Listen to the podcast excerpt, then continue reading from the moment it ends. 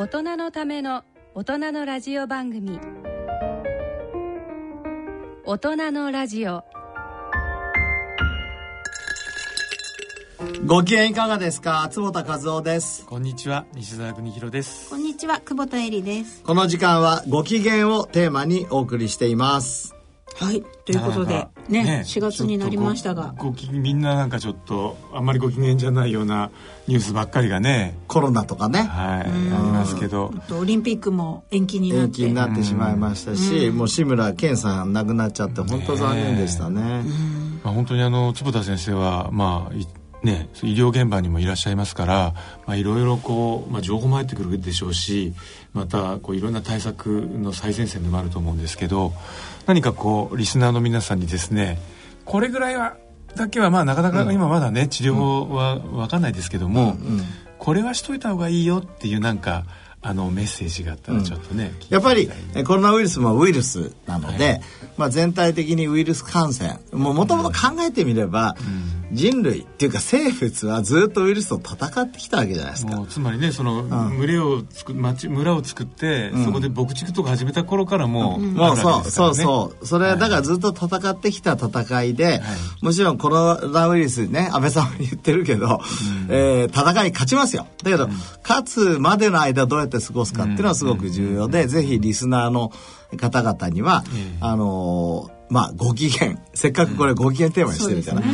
SARS、それからコロナがあってもご機嫌だでご機嫌にいた方が、まあ、感染しなしにくいし毎日感染したとしても軽症で済むっていうこの概念でぜひ言ってほしい、うん、なんか昔ご機嫌でいる方が免疫力が高くなるとか、そうそうね。それはねもう間違いない、うん、えー、もう笑いの研究でもそうだし、副交感神経が優位になってた方が、あの全然いいんですね、だからそこはまず最初やってほしいしで免疫を高めるっていう意味ではアンチエイジング的な、うん、えー、アプローチっていうのは、はい、もう本当にいいと思いますから、うん。うん、えー、何回も今まであのアンチエイジングで言っていた例えば、適度な運動をしましょうとか、うん。うん、お外に行ってお日様を浴びましょう、はい、特にあのビタミン D こビタミン D はウイルス感染にいいことをもうこれ証明されてますので、そういうものは絶対やった方がいいですよね、うんうん、それから睡眠をしっかりとる、うん、これもすごく重要ですし、うん、それから、まあ、ストレス、うん、えー、マネージメント、これ、まあ、瞑想したいとか、はい、そういうこともいいと好きな音楽ねいくらでも今回聴けますからねもうね。そうこうなると。そうそうそうそう。テレビもね。思いっきりなんか感動の涙と流せますもんね。そうそう、ね、それからやっぱり、まあ、ビタミン C はじめね、はい、そういうエッセンシャルな、えーと、ビタミン類をちゃんと取る、うん、あんまり今なんかほら、コンビニで保存食ばっかり食べてるみたいなニュースもあるけど、そうじゃなくて、やっぱりなるべく、まあ今流通止まってないしね、えー、と野菜たくさん食べるとか、まあそういうことは、やれることはやったら絶対いいと思いますね。まあね、やれるだけやっておけばなんとなく安心感も出てきますしね。そうそう。そうですね、うん、私なんか結構夜の会食会とかが軒並みキャンセルになったので。どうしてんですか？いやあの Zoom というあの、はいはいはい、でしょうウェブ会議システムみたいのを使って、えーはい、 Zoom 飲み会を開催したりどうどういうふうになんですか？どういうふうに？あのまあリンクを作ってあ、まあ、 Zoom というシステムに入って、はい、あの私は有料の会になってるんですけれども、えー、それでみんなにあのリンクを送るとですね、えー、あのえーと、携帯の人はアプリをダウンロードしないとダメなんですけど、うん、PC だったら普通にリンクを押すだけでみんな参加できて、はいはいはい、でみんなで例えばお酒は1杯目はシャンパンを用意しとこうとか,、か買っといて、同じようなのを開けて、あみんなで今日これを飲もうぜかい。そうそうで今日はなんかこのウイスキーとあれだから、これのハイボールを作ろうとか。うちのね娘もあの先月の終わりがお誕生日だったんだけど、えーえー、いわゆるネット誕生日会やってました。なんか突然なんか歌い出してるから何やってんだろうとね。6人ぐらい入ってね。はいはいはい、で、顔が順番に出てきて、えー、よくできてんね、あれ。面白い、まあ。でも確かに逆にこう、みんなでこう集まると、一、うん、人がガーって喋ってると、うん、なんかね、みんななんとなくこう喋りにくくなったりするけど、ああいうこう、均等画面だと、うん、みんな適当になんかちゃちゃ入れたりとかできそうだしね。でなんか意外に面白い。意外に本当に面白い。これ、だからネット環境良くなって途切れないし、音もいいし、先週から 5G のね、サービスも始まる。あとこう 3D メガネが完璧になってきたら、もうそこにいる感じですよね。いや、そうだよ。飲み会メガネっていうので売れてるで、だんだんその、シャンパンの銘柄見て、こう、その香りを出してくれたりとかね。そうですね。そうだね。いや、だからコロナが、やっぱり、その、コロナ前、コロナ後って後から、絶対変わりますよね。言われるんじゃないかと思うんですが、やっぱりそういう、なんか時代の変化を感じるし、ぜひいい方向にねそうですよねいずれにしてもいい方向に転ばす以外に、うん、我々人類がもっとハッピーになる方法ないわけですからね。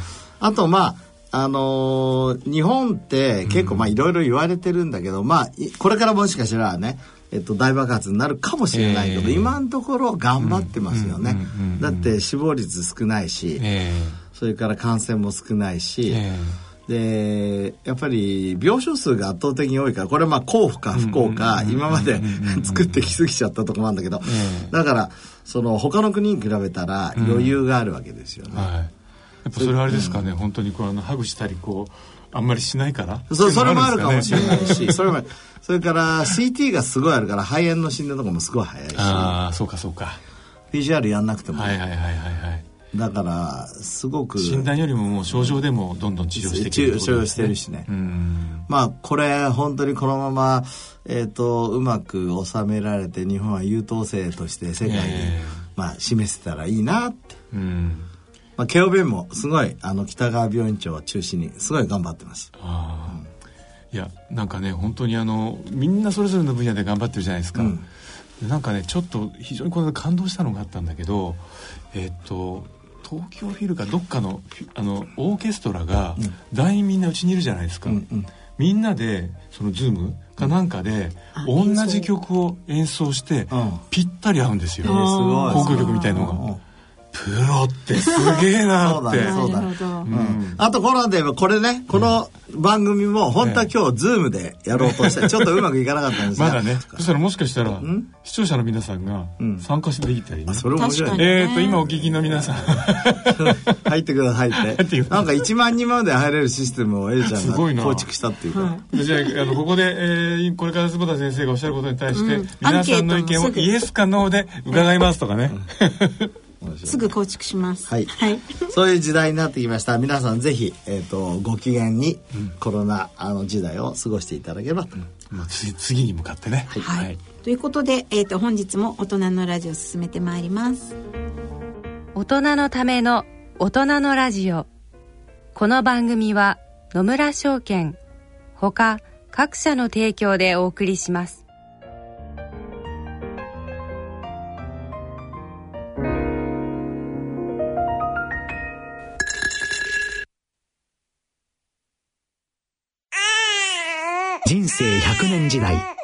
100年の人生をどのように生きていますか？大きくなったらケーキ屋さんになりたい。結婚しても今の仕事が好きだから続けたい。自分が作った料理で世界中の人を幸せにしたい。いつまでも元気でいたい。80歳でフルマラソンを完走したい。夢はどの世代でも大きく広がる。あなたの人生夢無限大でも必要なものは。健康家族友人そしてお金。あらゆる年代に合わせたサポートでいつでもあなたに寄り添います。今からずっとこれからもっと。人生100年パートナー野村証券。それの裏に大人のラジオ大人のための大人のラジオ。ということで健康医学のコーナーです。なんか坪田先生はなんか最近歩き方が少しいつもよと変わったそうなんですよ。皆さんにねお伝えしたいんだけど実は今年、うん、えー、ちょっと野望があって22日間スキーしようとしたのが嫌だったんだけど、はい、9日目で腰痛になっちゃったあそれはあのコロナで外出禁止じゃなくてあコロナの前前もう1月の終わりぐらい。いや中国ではいろいろあった時期ですね、そうそうそう。で、ニセコ行ってて、まだ中国の人来てたりしてて、なんか腰が痛いなと思ったら、最後のに本当に痛くなっちゃって、帰ってきたら悪化して、本当に歩けなくなっちゃった。でこれ、原因は調べたんですか、調べた。それで、あのまあ、MRI 取ったら、今まで L3、L4、L4、L5 が潰れてたんですが、これで2.5センチ身長が短くなってたんですが、今 L1、L2、L2、L3 が潰れたの。ああ L1、L2 ってもしかしたら先生。わかんない。わかんないそうか。あの、腰椎、腰椎行ったんですよ。ね、あのー背骨のことです。はい、背骨の人の腰椎がつ、潰れちゃって、はい、腰椎と腰椎に会える椎間板が外に出て、そのだから1、2、3番、4番目ってことですね、上から呼ぶんでしたっけ？そうそう、上から、ね、上から、そう。だから椎間板ヘルニア、はい、えー、脊椎狭窄症、うん、脊椎滑り症、はい、滑り書ってもうあの。怖い名前だよね、名前変えてほしいよ。怖いですよねちょっとねもうちょっと違う名前にしてほしいよ俺例えば。思わなんか脊髄の形がちょっと悪いでしょ。悪いでしょ。ででもう痛くてでうちの整形。その3つ。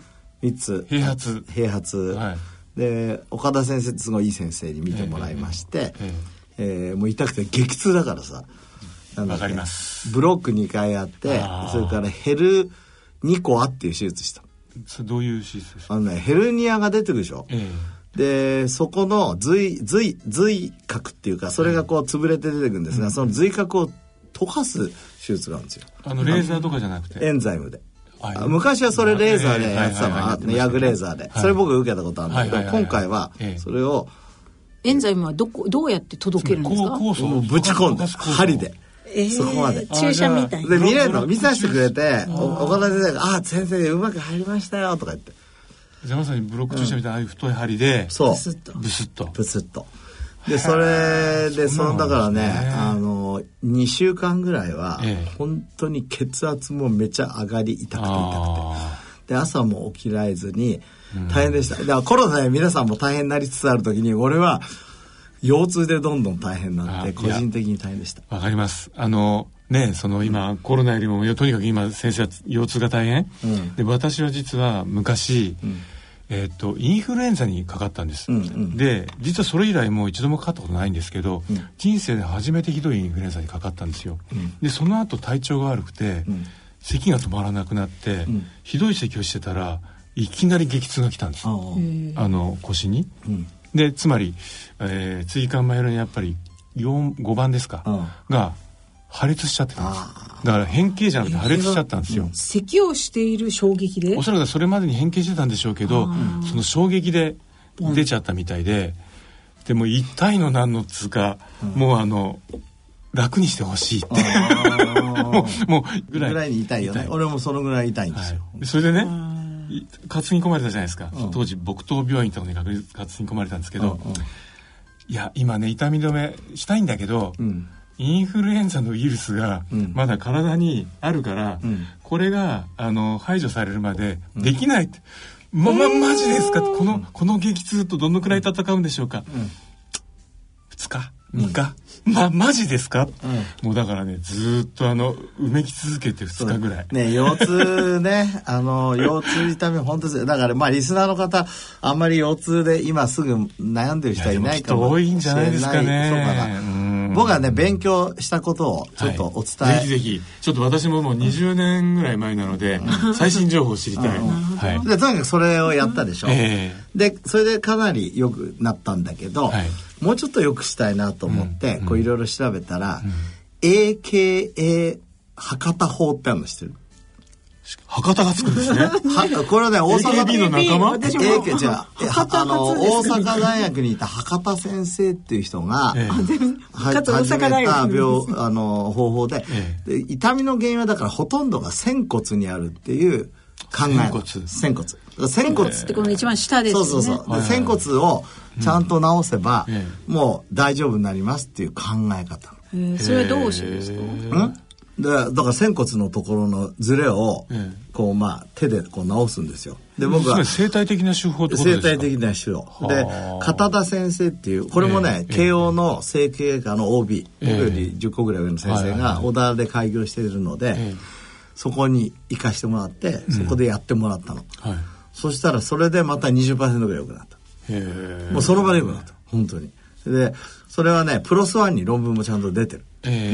あもちろんあのヘルニコアはえー、なんてちゃんと治療、治療だからで、あのエビデンスでしょ、でこの博多本もプロスワンに出てて、えっ、とそれは自費なんですか？自費なの、え先生、えっと、病院で受けたその手術は保険的、そう保険的。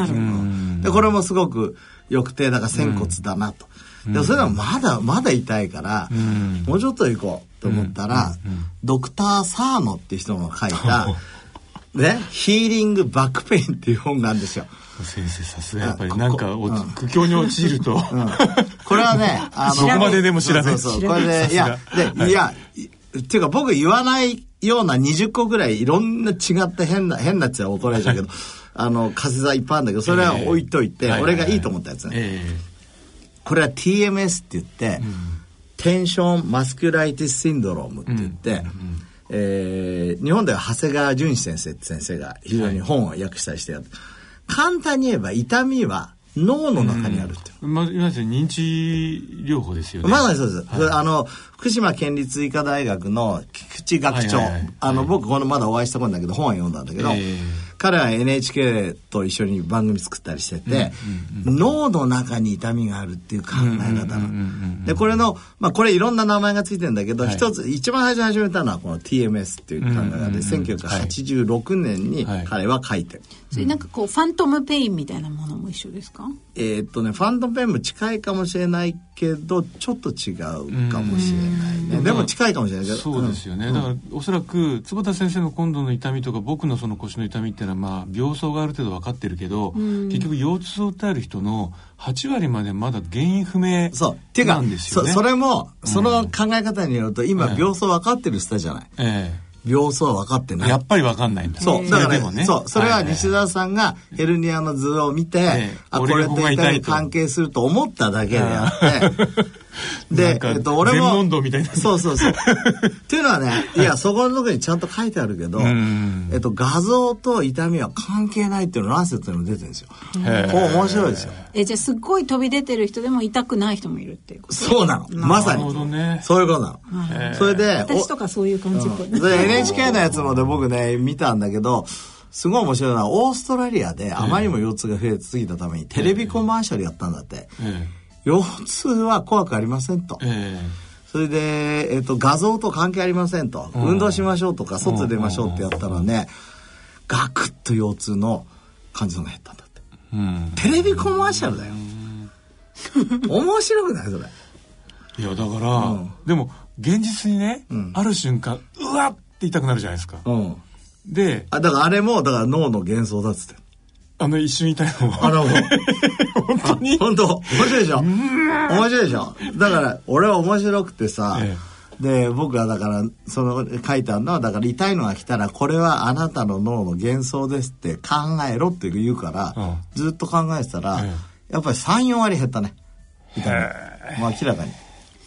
でもまたそれがストレスになりそうな、うん、まあ分かる。とにかく TMS それが4番目。4番目まだ。でもね認知行動療法今いろんなところ取り入れてますからね、実際ね、はい、4番目はもう本当に動けなかったんだけどそろそろ動けるようになって、うん、TMS さんも、うん、まあとにかく運動した方がいいよと言うんで、運動を始めようとして、僕の今言ってるあのアラマンダっていうあの、えっと、スポーツクラブにね、はい、あのはじめささんっていう、ええ。えっと P えー、PMF、F、 proprioceptive muscular、あ、 neuromuscular、えー、 facilitation、PNF だ。うんうん、やってくれる人がいて、はいはい、それを始めたらまたよくなった。うんうんうん、で、これ4つ目、うん、そ。それはどういうあれなんですか？それはですね、えっ、ー、と、筋肉の中に固有の、えー、えー、と、受容体があるじゃないですか。はいそれを、えー、と刺激することによって、まあちょっと TMS に似てるんだけど脳の、えー、ストレッチ。ちょっとした例えば動きをするんですよなん。か、私だとなんかあのこれ何前屈がすごい全然いかないんですけど、だからそれ要は電池的な方法じゃなくてあくまでもある動きをする。動きをすることで脳のななんかをスイッチをオフにしないといきますみたいな。そうそうまあだから脳がすごく怖がってたりするのを、ここまで動かしてもいいんだよとか、そういう教育をしていくじゃあどっちかというとそのさっきのこう認知領域のと間間みたいな。ですね、はいはいはい。あと5番目は、これあのジャマにも出ましたけど、メディテーション。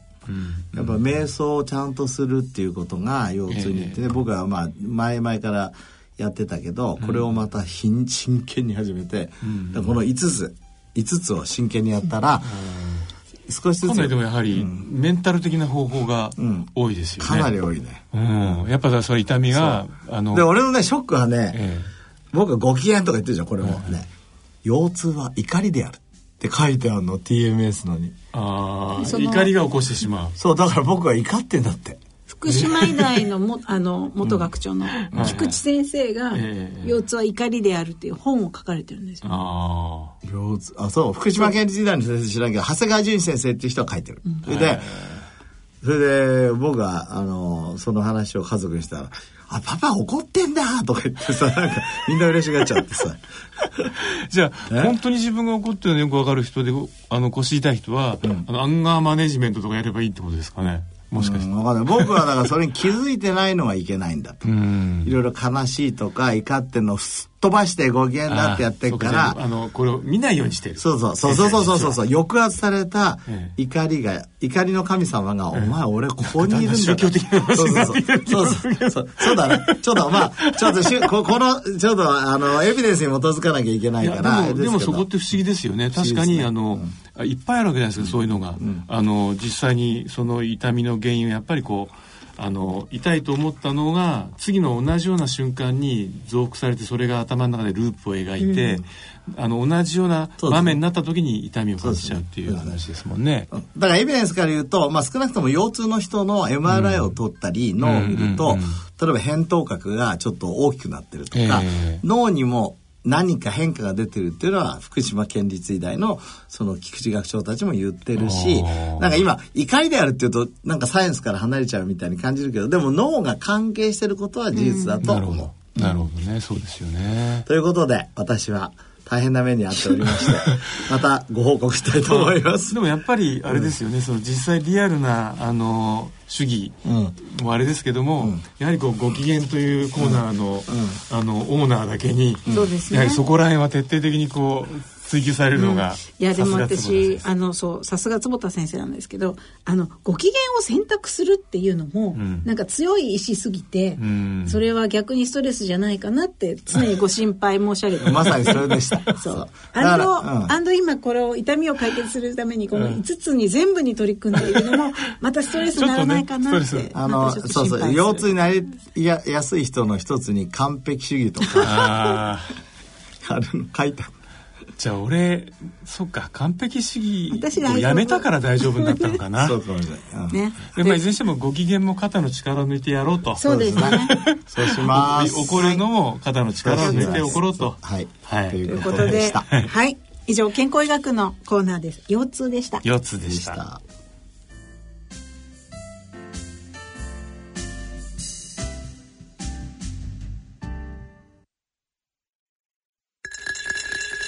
大人のための大人のラジオ、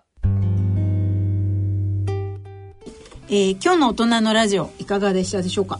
あのコロナの基本対策からですね、はいはい、あの腰痛の痛みのかなりこう腰痛に対するあの新しい手術の話かなと思ったら、まあ、うん、ちょっとそれもねありましたけど、うんうん、やはりこうメンタル的な調整法に持っていってくださったという。いやでも本当にね一時、痛くてもう悩んでる時、それから夜寝れない時、えー、血圧200にもなる時、本当にこれどうしようかと思ったよ。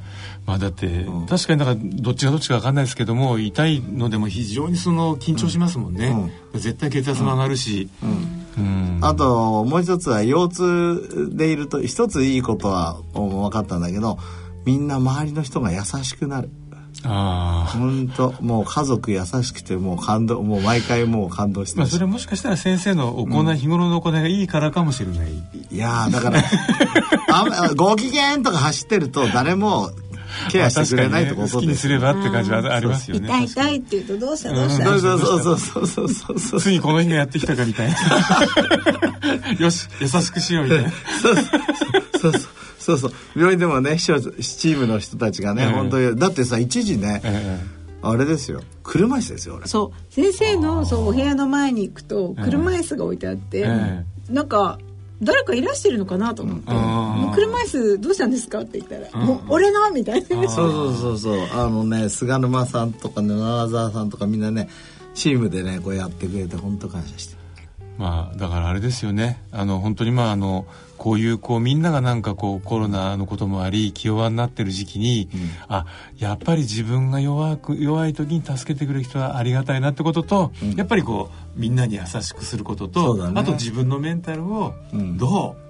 やっぱりこう、うん、にね、うん、正気に、あの楽しく持つか、そうですね、まあ、改めてちょっとこうじっと手を見ながら考えたり 楽しいあの映画とかね音楽聴きながら、この機会にちょっとまあせっかくそういう時間をもらったって感じもありますよね。うん、それ非常に前向きな考え方、そうですね。あとなんかこう残業だとか、うん、なんかいろんなことで働き方改革だとか、うん、在宅でできるようなシステムをとかいろいろ言ってましたけど、えー、一気に来たみたいな感じもある一気に来たね。本当にコロナ後、うん、でもねいいですかうちの話で、うちの妻なんかあの僕のあのこう入ってた公演の予定がですねもう現時点でですね、えー、大体10ぐらい飛んだんですね、そしたらもうねやっぱりね公演とか展示会とかねなくてもみんな困らないのよ。あなたこれで終わった後で声がかからなくなってたらあなたの話は別にね必要悪だった。って考えればあの楽になるでしょ、ね、そうですね。ありがとうございます。大丈夫です。また声がかかります。皆様西澤さんの声をお願いします。お願いします。ということで、まあ、いずれにしても前向きに考えるしかないですね。そうですね。はい、ピンチはチャンスです。ピンチはチャンス。はい、まさに。はい。ということで、えー、番組では質問、えー、ご意見、ご感想をお待ちしております。郵便の方は郵便番号105-8565ラジオ日経大人のラジオ係まで、その他大人のラジオの番組ホームページからも投稿できます。ということで、そろそろお時間になりました。お相手は私、久保田恵里と、西澤邦弘と、坪田和夫とでお送りしました。それでは次回の放送まで、さようなら。元気で。元気で。